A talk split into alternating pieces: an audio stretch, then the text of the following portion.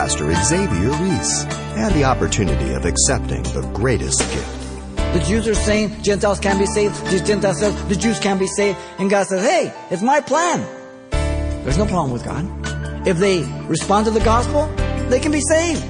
Anybody, before they die, if they respond to the gospel, they will be saved.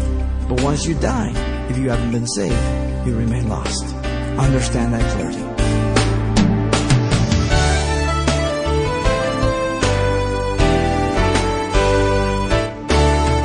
Welcome to Simple Truths, the daily half hour study of God's Word with Xavier Reese, Senior Pastor of Calvary Chapel of Pasadena, California. There's no escaping the fact that the wages of sin is death, and God will collect on this debt owed by all. But Pastor Xavier reminds us on today's Simple Truths there is some good news. God has also provided a way of escape, and that's through the gift of His Son, Jesus Christ. Today's study, Israel's rejection is not final, is one we can learn from as well. Let's listen. Romans chapter 11, Paul has been showing how it is that Israel fits into the plan of God through the gospel. Remember, he began in chapter 1, verse 16 and 17, first to the Jew, then the Gentile. Chapter 9 deals with the high or the past election of Israel by God's divine sovereignty, choosing Israel for his own purposes, which were both rejected by Israel. So the past election. In chapter 10, it deals with the present rejection of the gospel by Israel, having human responsibility and a free will to respond to God's word. Now in chapter 11, it deals with the future restoration of Israel, for Israel's rejection is not total nor final. For all true Israel will be saved once the fullness of the Gentile comes in. The key to these three chapters is in verse 6 and 7 of chapter 9. Listen to it. But it is not that the word of God has taken no effect, for they are not all Israel who are of Israel, nor are they all children, because they are the seed of Abraham. But in Isaac your seed shall be called. So just because you were born an Israeli doesn't mean you are part of the saved part of Israel. He already talked about in chapter 2 circumcision, which is of the physical aspect, and that which is circumcision of the heart, right?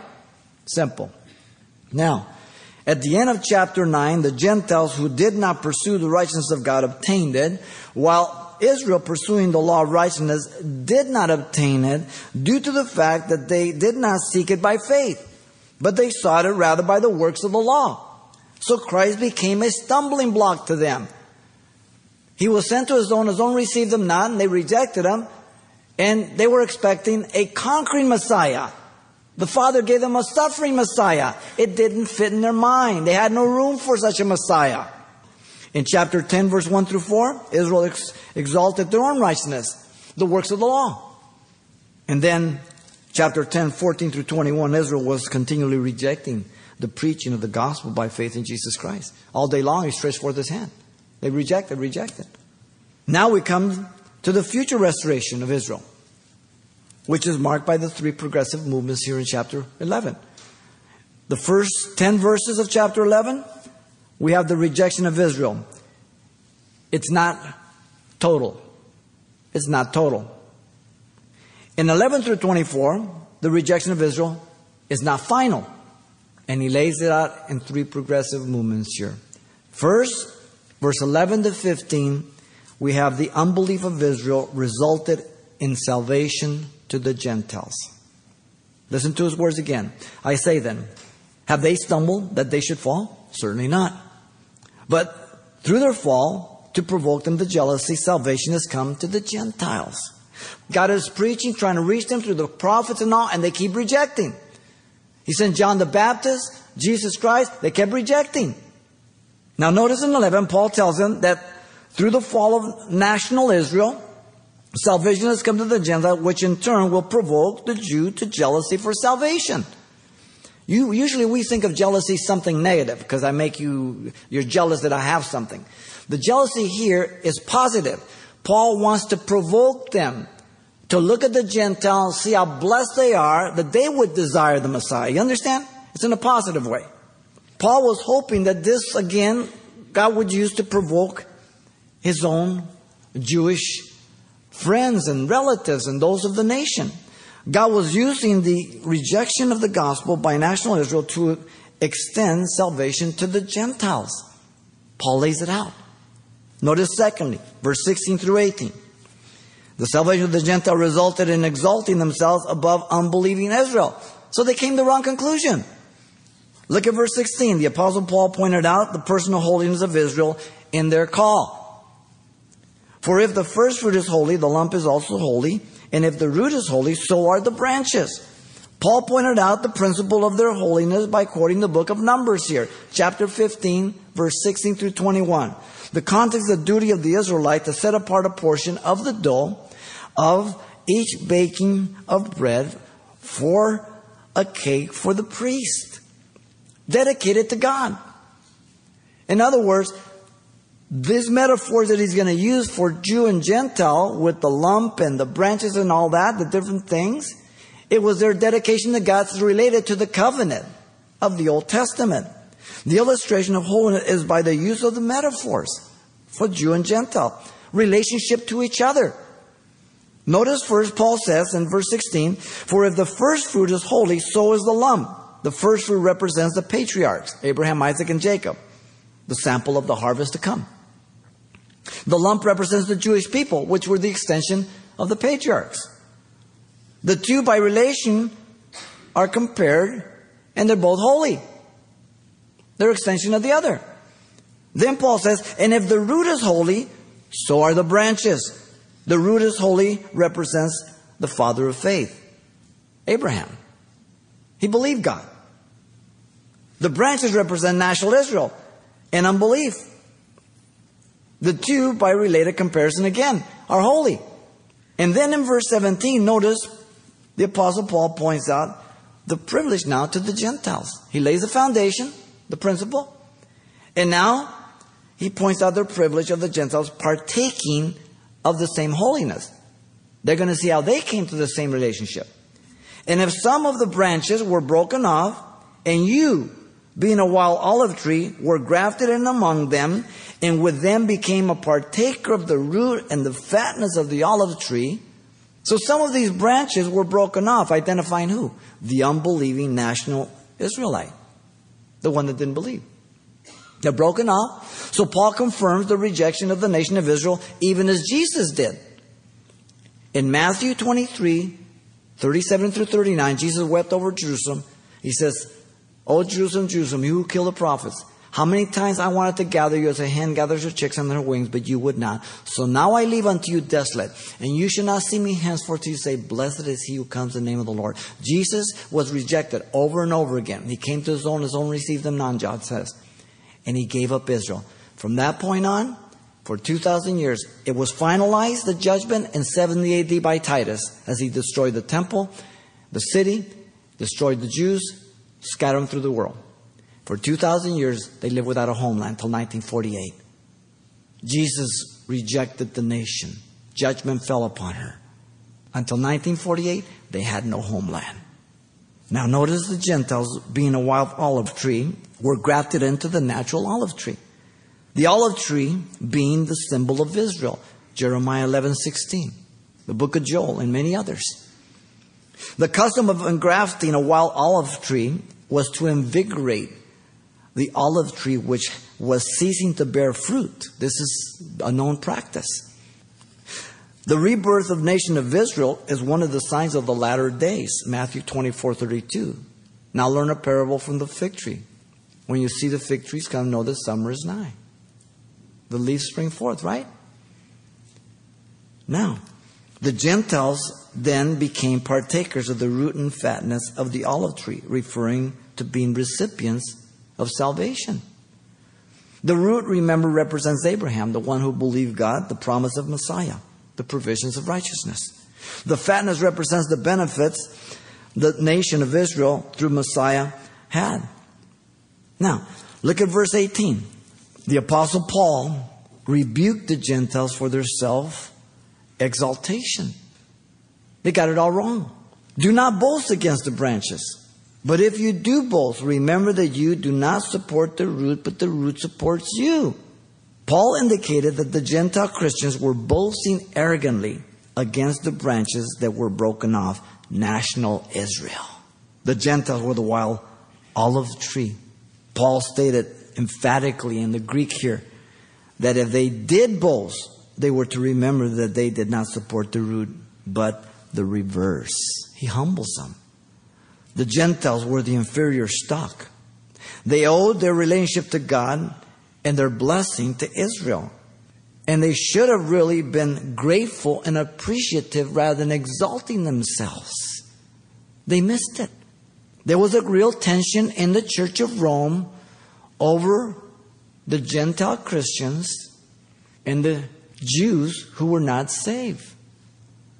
Before the church started, the Jews didn't believe Gentiles could be saved. Now, some of the Gentiles don't believe Israel can be saved. it switched. The root is the source of the nourishment, not the branch. The root, as we pointed out, refers to Abraham, the father of faith, by covenant. The Bible says that God is the epitome of holiness. The heavens are not pure in His sight. There is none righteous, no, not one. Sin alone condemns us. Our sin nature, one sin would condemn me. Regardless of the wickedness of the sin or the iniquity of sin or the quantity of sin, the blood of Jesus Christ can cleanse you from all sin and make you whiter than snow, as David said in Psalm 51 7. A new creature, 2 Corinthians 5 17. All things pass away, everything becomes new. There is no sin that Jesus cannot or will not forgive, and he can make you whiter than snow if you believe that he died for you and rose from the dead. He can do that. Listen to Romans 3 9 through 12 if you think that you're, you're, you're righteous in your own standing. What then? Are we better than they, speaking Jew and Gentile? Not at all. For we have previously charged both Jew and the Greeks, meaning Gentile, they are all under sin. As it is written, there is none righteous, no, not one. There is none who understands. There is none who seeks after God. They all have turned aside. They have together become unprofitable. That word unprofitable is rotten fruit. It's worthless. There is none who does good. And he hears some Jew saying, How about me? He says, No, not one, not even you. Some people are self deceived, thinking they are better than others. Be they good moral pagans, be they committed religionists, be they hypocritical Pharisees. For all have sinned and come short of the glory of God, Romans 3.23 says. Listen to Jeremiah. You want to glory in something? Glory in this. Jeremiah 9.24. But let him who glories, glory in this, that he understands and knows me. That I am the Lord, exercising loving kindness, judgment, and righteousness in the earth. For in these I delight, says the Lord. Paul quotes this in the book of Corinthians. You glory that you know God and that you know Him by grace and that you're no better than anybody else and you're simply saved by the grace of God. Wow. The salvation of the Gentiles resulted in exalting themselves above unbelieving Israelites. Notice thirdly, 19 through 24. The salvation of the Gentiles resulted in their thinking God was through with Israel. Crazy. See, once you get off on wrong thinking, if, if your conclusion is wrong here, then as you continue, the next thing's going to be wrong. It's like balancing your checkbook. If you're wrong on this check, you're going to be wrong on every other check. You've got to be right on what you're thinking. Notice first, verse 19 and 20, the Apostle Paul portrayed the prideful thinking of the Gentile Christian. You will say then, branches were broken off that I might be grafted in. Paul, in his diatribal fashion here, places himself in the position of the arrogant Gentile here and declared the conclusion they might come to by the phrase, You will say then. The word then, again, means conclusion. This would be the conclusion based upon the apostles' statement of verse 15 through 18. Paul stated their conclusion by their arrogant smugness. He's impersonating their thought. Branches were broken off that I might be grafted in. Their attitude was one of looking down on the Jew as inferior, the unbeliever. Their attitude was one of having a sense of superiority over the Jew at this point. This was the tension in Rome. Start chapter 1. The Jews all in there. Look at 20. Paul, in irony, now agrees with them and then rebukes them. Well said. Because of unbelief, they were broken off, and you stand by faith. Do not be haughty, but fear. Notice the response in irony mocks them. Well said. Like if your son says, you know, dad, you really didn't do anything. I'm going to grow up and I'm going to have all this. And you go, yeah, yeah, yeah, go at it. In other words, you just blow him off. This is what Paul is doing. He's mocking them. Well said. And then immediately he rebukes them with a stern voice to bring them back to the reality in the right senses. Listen, Paul says they stood by grace. Because of unbelief, they were broken off. And you stand by faith. And then Paul tells them that instead of being proud, they should be more humble and fear God a little more. Do not be haughty, but fear. Why? Because you did nothing to be saved. You merely believed. Man, he just levels them. Look at 21. Paul stated the reason for their humility and fear of God by declaring a stern warning to the Gentiles who might make the same mistake as national Israel or the national Jew in unbelief thinking they were secure by their identity rather than the relationship. Listen to the words. For if God did not spare the natural branch, he may not spare you either. Paul stated that God did not spare the natural branches, the unbelieving, rebellious Jew. God may not spare the Christian Gentile likewise, he says. God is not a respecter of person. God has provided but one way to be justified. And for us to continue our access to the Father, it is through Jesus Christ, no one else. Abide in Christ. As they did not continue in the covenant, I cut them off. If you don't continue in Christ, I cut you off. Wow. Look at 22. The apostle Paul declared the spiritual conclusion about the salvation of the Gentile. Therefore consider the goodness and severity of God on those who fell, severity, but towards you goodness, if you continue in his goodness. Otherwise, you will also be cut off. How many times does he have to say it? Paul said they were to contemplate both the severity and the goodness of God. The word consider means to perceive with the mind, to examine. Think it through. Paul says they were to contemplate the severity on those who fell, meaning fall under judgment, rejecting the provisions of salvation, meaning the unbelieving Jew. And Paul said they were to contemplate the goodness, the benevolent kindness of God towards them who believe. Who? The Gentile. Examine both of them. And Paul said the condition is this. What makes the difference? Listen, if you continue, which means to remain or abide in his goodness of salvation. He's talking about salvation. Now look at 22 still. Paul said the consequences would be the same as the Jew. Otherwise, you also will be cut off. Straight to the point. They're being exalted. He says, You be careful you don't fall into the same ensnarement as the unbelieving Jew. The number of passages are too numerous to ignore about abiding. Romans 9 22, Jesus in John 15 4 and 5, abide in me. Apart from me, you can do nothing. Philippians 2 12 through 13. Colossians 1 2, continue. 1 Timothy 4 16, continue. And I can go on and on and on. The warning is to Christians. And he clearly says, I will cut you off. Look at 23 and 24. The Apostle Paul declared the spiritual conclusion about the salvation of the branches broken off the Jew. And they also, if they do not continue in unbelief, will be grafted in, for God is able to graft them in again. For if you were cut out of the olive tree, which is wild by nature, and were grafted contrary to nature into the cultivated olive tree, how much more will these, who are natural branches, be grafted into their own olive tree? So, he confirms here, he states that if they, the unbelieving Jew, do not continue in unbelief, they will be grafted in again. I can hear God saying, why don't you guys leave me alone? Let me do what I want to do.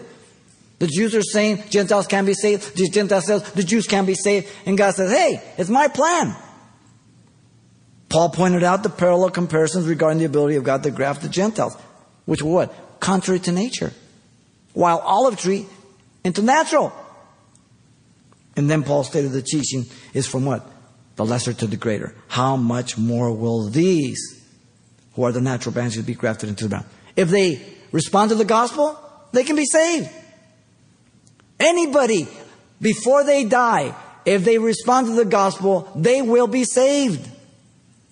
But once you die, if you haven't been saved, you remain lost.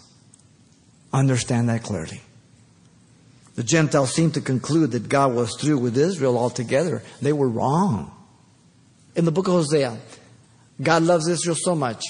He cried out, How can I give you up, Ephraim? How can I hand you over, Israel? How can I make you like Adamah? How, how can I set you like Zeboim? My heart churns within me. My sympathy is stirred. He can't reject her. You say, Who the heck is Adamah and who is Zeboim? That's the point. They were the two little cities down by Sodom and Gomorrah.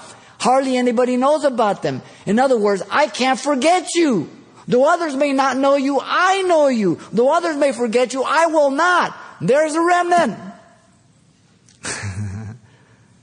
Amazing love, huh? Some of the sternest warnings are given to Christians in the scriptures. They're found in the book of Hebrews to abide in Christ. Hebrews 2 1 says, Don't drift from what you have heard. Hebrews 3:12 don't disbelieve or depart from the living God. Straightforward. Hebrews 5:12 don't degenerate in your spiritual growth. Hebrews 10:29 don't despise the spirit of grace. Hebrews 12:25 don't defy what you have heard. The warning is against disobeying the call of God. It's a fearful thing to fall into the hands of the living God. The majority of people teach the book of Hebrews is not for Christians. It's for non believers. I reject it. From the beginning to the end, he calls them brothers. You don't warn dead people. You don't warn non believers to not be deceived. You warn believers. Simple. And notice the progression of the increased intensity of judgment in the book of Hebrews. There are many who teach that God is through with Israel altogether. Kind of what they thought here. They have a name for it. It's called replacement theology. Big old name. The teaching says that the church now is spiritual Israel, and that all the promises of Israel are now belonging to the church, and God has nothing to do with Israel ever again. That is completely unbiblical and a horrible lie. It's wrong. Once He removes His church, then God will deal with Israel once again. The whole tribulation is to prepare Israel for her Messiah, the remnant to come. The salvation of Gentiles resulted in their thinking God was through with Israel. Bad thinking. Make sure you think biblically. Don't get impressed by man's teachings, but it must be from Scripture in its context. And so Paul has clearly laid out for us that the rejection of Israel is not final by these progressive movements. The unbelief of Israel resulted in the salvation to the Gentiles. Incredible grace. The salvation of the Gentiles resulted in exalting themselves above unbelieving Israel, the corrupting of grace. The salvation of the Gentile resulted in their thinking God was through with Israel a twisting of grace. We have to try to be biblical, ladies and gentlemen, and then we'll be okay. Pastor Xavier Reese and understanding God's true gift of grace. And if you'd like a copy of today's study to dig deeper into the teaching, or perhaps a copy to pass on to a friend, ask for the title, Israel's Rejection is Not Final. You can request a CD for just $4. And this will include what we heard the last time we were together as well. Once again, the title to ask for is Israel's Rejection is Not Final. Or simply mention today's date. You can request your copy by writing Simple Truths, 2200 East Colorado Boulevard, Pasadena, California, 91107. Or to make a request by phone, call 800 926 1485. Again, that's 800 926 1485. Or the address once again is Simple Truths, 2200 East Colorado Boulevard, Pasadena, California 91107. And thanks for mentioning the call letters of this station when you get in touch. This helps us track the effectiveness of this ministry in your area. And then join us for more simple truths next time with Pastor Xavier Reese.